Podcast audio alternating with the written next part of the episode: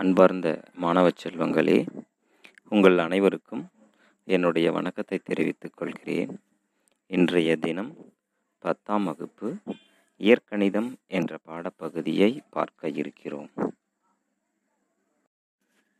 மாணவர்களே நீங்கள் குழந்தைகளாக இருக்கும்போது நமது தாத்தா பாட்டி அப்பா அம்மா உங்களுக்கு கதை சொல்லியிருப்பார்கள். கதையின் முதலில் ஒரு ஊரில் ஒரு ராஜா என்று ஆரம்பித்திருப்பார்கள்.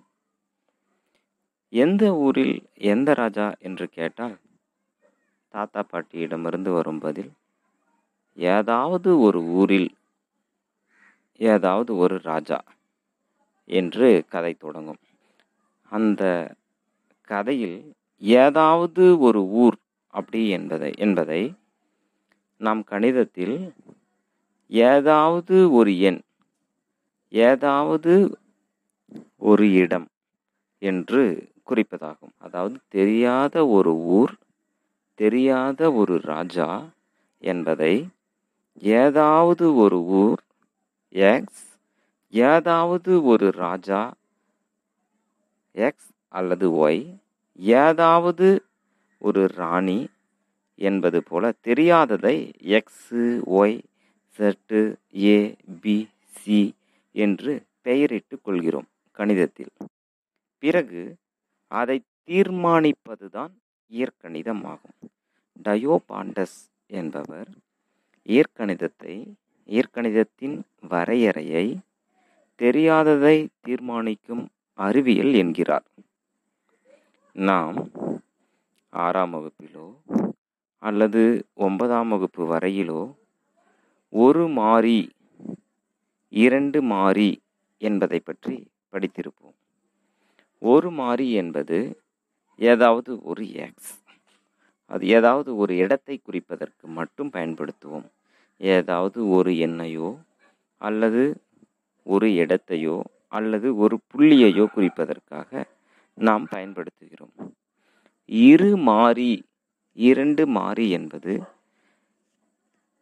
எக்ஸு ஒய் கலவையாக பயன்படுத்துவோம். எக்ஸு கூட்டல் ஒய் எக்ஸு கூட்டல் ஒய் சமம் பத்து. அப்போ இரண்டு மாறிகள் எக்ஸு மற்றும் ஒய் இரண்டையும் கூட்டினால் பத்து என்பது விடையாக வர வேண்டும். அப்போ எக்ஸு ஒய்க்கு நீங்கள் எந்த எண்ணை வேண்டுமானாலும் போட்டுக்கொள்ளலாம். நிறைய விடைகள் வரும். எக்ஸையும் ஒய்யும் கூட்டினால் பத்து வரும். அப்படி என்றால் எக்ஸுக்கு அஞ்சு ஒய்யுக்கு அஞ்சு என்று போட்டால் பத்து வரும். எக்ஸுக்கு ஆறு ஒய்யுக்கு நாலு எக்ஸுக்கு ஏழு ஒய்யுக்கு மூணு. வெவ்வேறு எண்களை நீங்கள் அந்த இடத்தில் பிரதியிட்டாலும் விடை உங்களுக்கு சரியாக பத்து என்று வரும். இதை போல இப்போது நாம் பத்தாம் வகுப்பில் மூன்று மாறிகளை பயன்படுத்த இருக்கிறோம். மூன்று மாறிகள் அதாவது எக்ஸு கூட்டல் ஒய் கூட்டல் ஜெட் கூட்டினால் பன்னெண்டு வர வேண்டும். அப்போது எக்ஸுக்கு ஒய்யுக்கு ஜெட்டுக்கு நீங்கள் வெவ்வேறு எண்களை பிரதியிடலாம். விடை பன்னெண்டு வர வேண்டும். இதே போல நீங்கள் நிறைய எண்களை அந்த இடத்தில் பிரதியிட்டு விடையை உங்களால் கொண்டு வர முடியும். ஆனால் நமக்கு தீர்வு என்பது வெவ்வேறான தீர்வுகளும் இருக்கலாம். சரியாக ஒரு தீர்வை கண்டுபிடிக்கும் நோக்கத்திலே நமக்கு கணக்கு கேள்வி கேட்கப்பட்டிருக்கும். அப்போ சரியாக ஒரு தீர்வு என்பது ஒரு மாறி கொடுக்கப்பட்டிருந்தால் ஒரு மாறி எக்ஸ் கூட ஒரு ஐந்தை கூட்டும் போது நமக்கு விடை பன்னெண்டு வர வேண்டும் என்றவாறு கேள்வி கேட்கப்பட்டிருந்தால் எக்ஸ் கூட அன்பார்ந்த மாணவ செல்வங்களே அதாவது நீங்கள் தர்மபுரி பேருந்து நிலையத்தில் நிற்பதாக எடுத்துக்கொள்வோம். இப்போது முதல் சேட்டலைட்டிலிருந்து உங்கள் மேல் பட்டு மீண்டும் திரும்ப பெறப்படும் சிக்னல் ஒரு கோளமாக பதிவு செய்யப்படும். மற்றொரு சேட்டலைட்டிலிருந்து பெறக்கூடிய சிக்னல் மற்றொரு கோளமாக பெறப்படும். இப்போது இரண்டு கோளங்களும் வெட்டி கொள்ளும் பகுதி இரண்டு கோளங்களும் வெட்டி கொள்ளும் பகுதி ஒரு வட்டமாக அமையும். ஒரு வட்டமாக அமையும். அந்த வட்டமானது நம் புவியின் கோலத்தின் மேல் படும் புள்ளி கண்டிப்பாக ஒரு புள்ளியாக மட்டும்தான் இருக்கும். ஒரு வட்டமும் மற்றொரு கோலம் நாம் புவியை க கருதி கொண்டேமானால் புவியும் ஒரு கோலம் போல் தானே பந்து போல் தானே ஸோ நம்ம அதை தொடும் அந்த வட்டப்பகுதியை கொண்டேமானால் சரியான ஒரு புள்ளியை கண்டறியலாம். அப்போது இரண்டு சேட்டலைட்டிலிருந்து பெறப்படக்கூடிய அந்த சிக்னல் இரண்டு கோலமாகவும் மற்றொன்று புவியை ஒரு கோலமாக கருதி உங்களுடைய இடத்தை சரியாக கணக்கிடலாம். ஆனால் நமது புவியியலாளர்கள் மூன்றாவதாக மற்றொரு சேட்டலைட்டையும் பயன்படுத்துவார்கள். இந்த மூன்றாவது சேட்டலைட்டிலிருந்து பெறப்படக்கூடிய தகவல் நமக்கு கால நேர மாற்றத்தில் வரக்கூடிய பிழையை குறி குறைப்பதற்காக நேர மாற்றத்தில் வரக்கூடிய பிழையை குறைப்பதற்காக மூன்றாவதாக பெறப்படக்கூடிய கோலத்தையும் சிக்னலையும் கோலமாக மாற்றி மூன்று சமன்பாடுகளையும் தீர்வு கண்டு அதிலிருந்து பெறக்கூடிய சரியான புள்ளியை நீங்கள் இருக்கும் இடைய இடத்தை அடையாளமாக குறிப்பிடப்படும். இன்னும் சரியாக சொல்லப்போனால் இன்னும் அந்த கால நேர மாற்றத்தில் ஏற்படக்கூடிய பிழையை குறைக்க நான்காவது சேட்டலைட்டையும் பயன்படுத்துகிறார்கள். மொத்தம் நான்கு சேட்டலைட்டில் அந்த நேர மாற்ற பிழையை சிக்னலில் இருந்து வரக்கூடிய அந்த நேர மாற்ற பிழையை குறைப்பதற்காக நான்கு சேட்டலைட்டை பயன்படுத்துகிறார்கள். நாம் மூன்று சேட்டலைட்டை பயன்படுத்தி எவ்வாறு அதை தீர்க்கிறார்கள்? அதை நம் கணக்கோடு ஒப்பிட்டு மூன்று சமன்பாடுகள் இருந்து பெறப்படக்கூடிய மூன்று மாறிகளை பயன்படுத்தி மூன்று சமன்பாடுகளை வைத்துக்கொண்டு நாம் எவ்வாறு தீர்வு காண்போம்? தீர்வு கா தீர்வு கண்டுபிடிப்பது என்பதை பற்றி நாம் பார்ப்போம். பக்கமேன் தொண்ணூற்றி நாலில் பயிற்சி மூணு புள்ளி ஒன்றில் ஐந்தாவது கணக்கை பார்க்க இருக்கிறோம். ஐந்து பத்து மற்றும் இருபது ரூபாய் நோட்டுகளின் மொத்த மதிப்பு ரூபாய் நூற்றி அஞ்சு. அஞ்சு ரூபா பத்து ரூபா இருபது ரூபா நோட்டுகளோட மொத்த மதிப்பு நூற்றி அஞ்சு. மதிப்பு எண்ணிக்கையில் மதிப்பு. அடுத்ததாக மொத்த நோட்டுகளின் எண்ணிக்கை பன்னெண்டு. பனிரெண்டு. மொத்த நோட்டுகளின் எண்ணிக்கை பனிரெண்டு. முதல் இரண்டு வகை நோட்டுகளின் எண்ணிக்கையை முதல் இரண்டு வகை அதாவது அந் ஐந்து ரூபாய் பத்து ரூபாய் நோட்டுகளின் எண்ணிக்கையை இடமாற்றம் செய்தால் முந்தைய மதிப்பை விட இருபது அதிகரிக்கிறது. முந்தைய மதிப்பை விட இருபது அதிகரிக்கிறது. முதல் இரண்டு வகை நோட்டுகளின் எண்ணிக்கையை இடமாற்றம் செய்தால் முந்தைய மதிப்பை விட ரூபாய் இருபது அதிகரிக்கிறது எனில் எத்தனை ஐந்து பத்து மற்றும் இருபது ரூபாய் நோட்டுகள் உள்ளன? இதுதான் நமக்கு கொடுக்கப்பட்டிருக்கும் கேள்வி. இந்த கேள்வியை நாம் சமன்பாடாக மாற்றுவோம்.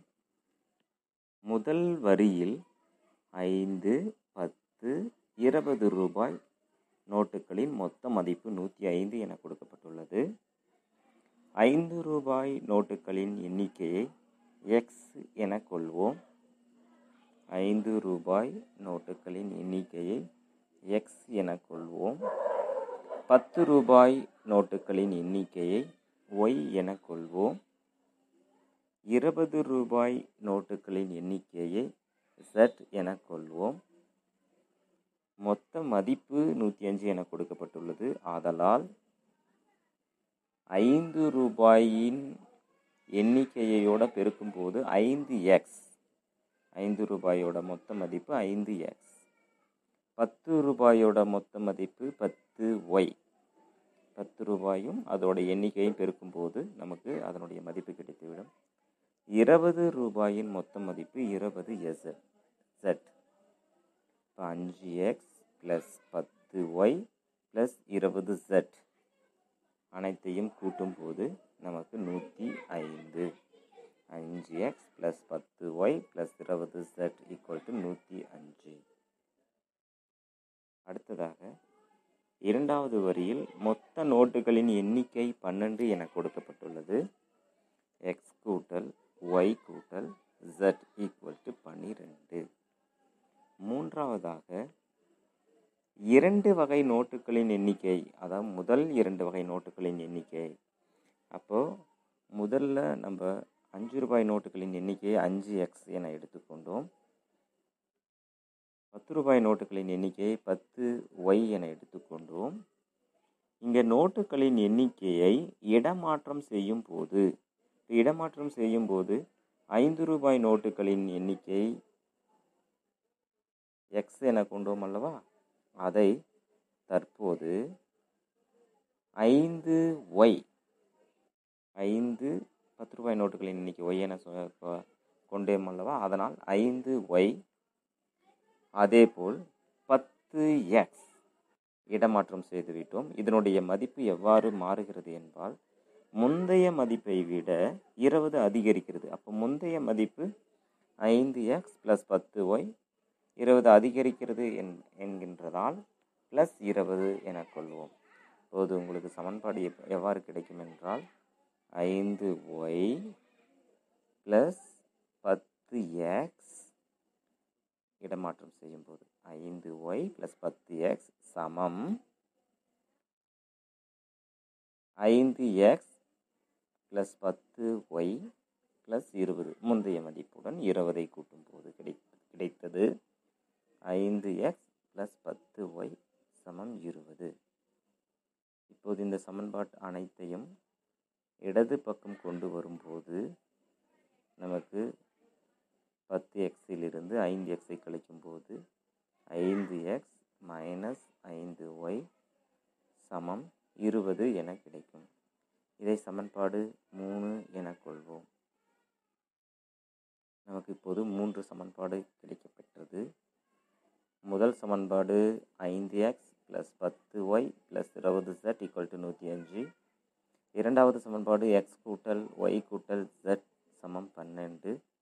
மூன்றாவது சமன்பாடு அஞ்சு எக்ஸ் மைனஸ் அஞ்சு ஒய் ஈக்குவல் டு இருபது. இந்த மூன்று சமன்பாடும் நாம் தீர்க்க வேண்டும். இங்கே மூன்றாவது சமன்பாட்டில் இசட் இல்லை என்றால் ஜீரோ இசட் என்று பொருள்படும்.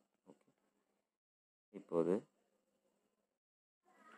முதல் இரண்டு சமன்பாட்டிலிருந்து முதல் இரண்டு சமன்பாட்டிலிருந்து ஜெட்டை நீக்கும் போது நமக்கு மூன்றாவது சமன்பாட்டைப் போல அமையும்.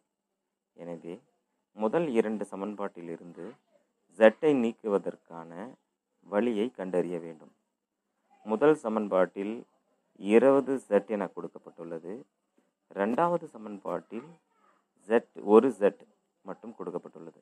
அப்போது ரெண்டாவது சமன்பாட்டை இருபதால் பெருக்கி இரண்டாவது சமன்பாட்டை முழுவதும் இருபதால் பெருக்கி முதல் சமன்பாட்டில் இருந்து கழிக்க பெறும்போது நமக்கு இசட் கேன்சல் ஆகிவிடும். ஸோ அவ்வாறு செய்தோமானால் இரண்டாவது சமன்பாடு எக்ஸ் கூட்டல் ஒய் கூட்டல் இசட் சமம் பன்னெண்டு என இருக்கிறது. அதனுடன் இருபதை பெருக்கும் போது இருபது எக்ஸ் இருபது ஒய் இருபது ஜெட் ஈக்குவல் டு இரநூத்தி நாற்பது என கிடைக்கும். முதல் சமன்பாட்டிலிருந்து தற்போது கிடைக்கப்பெற்ற சமன்பாட்டை கழித்தால் மைனஸ் பதினஞ்சு எக்ஸ் மைனஸ் பதினஞ்சு எக்ஸ் மைனஸ் பத்து ஒய் ஈக்குவல் டு மைனஸ் நூற்றி முப்பத்தி அஞ்சு என கிடைக்கும். இதிலிருந்து எல்லா மைனஸையும் கேன்சல் செய்தோமானால் பதினைந்து எக்ஸ் ப்ளஸ் பத்து ஒய் சமம் நூற்றி முப்பத்தி அஞ்சு என கிடைக்கப்பெறும். இந்த சமன்பாட்டுடன் நாம் ஏற்கனவே அமைத்துள்ள மூணாவது சமன்பாட்டில் ஐந்து எக்ஸ் மைனஸ் ஐந்து ஒய் ஈக்குவல் டு இருபது என கிடைக்கப்பெற்றதல்லவா? அந்த சமன்பாட்டை பயன்படுத்தி எக்ஸையோ அல்லது ஒய்யையோ கேன்சல் செய்ய வேண்டும். நமக்கு கடைசியாக பெறப்பட்ட சமன்பாடு நான்கு என எடுத்துக்கொள்வோம். பதினைந்து எக்ஸ் ப்ளஸ் பத்து ஒய் சமம் நூற்றி முப்பத்தி ஐந்து என்ற நான்காவது சமன்பாட்டை எழுதி கொண்ட பிறகு மூன்றாவது சமன்பாட்டை இரண்டால் பெருக்கி மூன்றாவது சமன்பாட்டை இரண்டால் பெருக்கி கூட்டினால் நமக்கு ஒய் கேன்சல் ஆகிவிடும். மூன்றாவது சமன்பாடு இரண்டால் பெருக்கினால் பத்து எக்ஸ் மைனஸ் பத்து ஒய் சமம் நாற்பது என கிடைக்கும். ஸோ ப்ளஸ் பத்து ஒய் மைனஸ் பத்து ஒய் கூட்டும் போது கேன்சல் ஆகிவிடும்.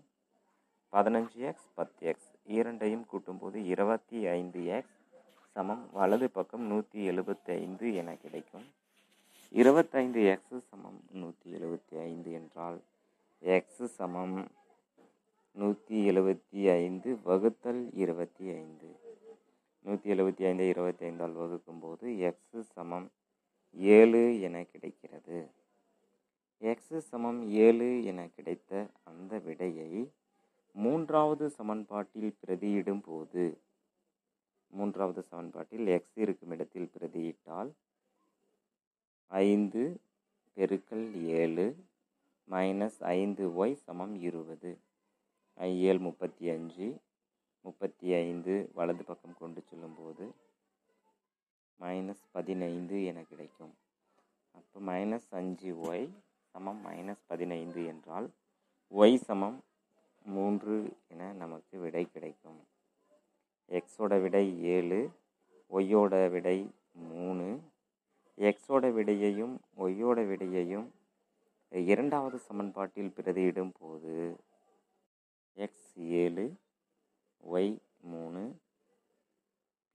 ப்ளஸ் ஜெட் ஈக்குவல் டு பன்னெண்டு. ஸோ ஜெட் சமம் பன்னெண்டு மைனஸ் ஏழு கூட்டல் மூணு பத்து. வலது பக்கம் கொண்டு செல்லும்போது மைனஸ் பத்து. இப்போ பன்னெண்டு மைனஸ் பத்து சமம் இரண்டு. ஜோட்ட ஜெட்டோட விடை இரண்டு என கிடைக்கிறது. அப்போது எக்ஸ் என்பதை நாம் எவ்வாறு எடுத்துக்கொண்டோம்? ஐந்து ரூபாய் நோட்டுகளின் எண்ணிக்கை. ஐந்து ரூபாய் நோட்டுகளின் எண்ணிக்கை ஏழு. பத்து ரூபாய் நோட்டுகளின் எண்ணிக்கை மூணு.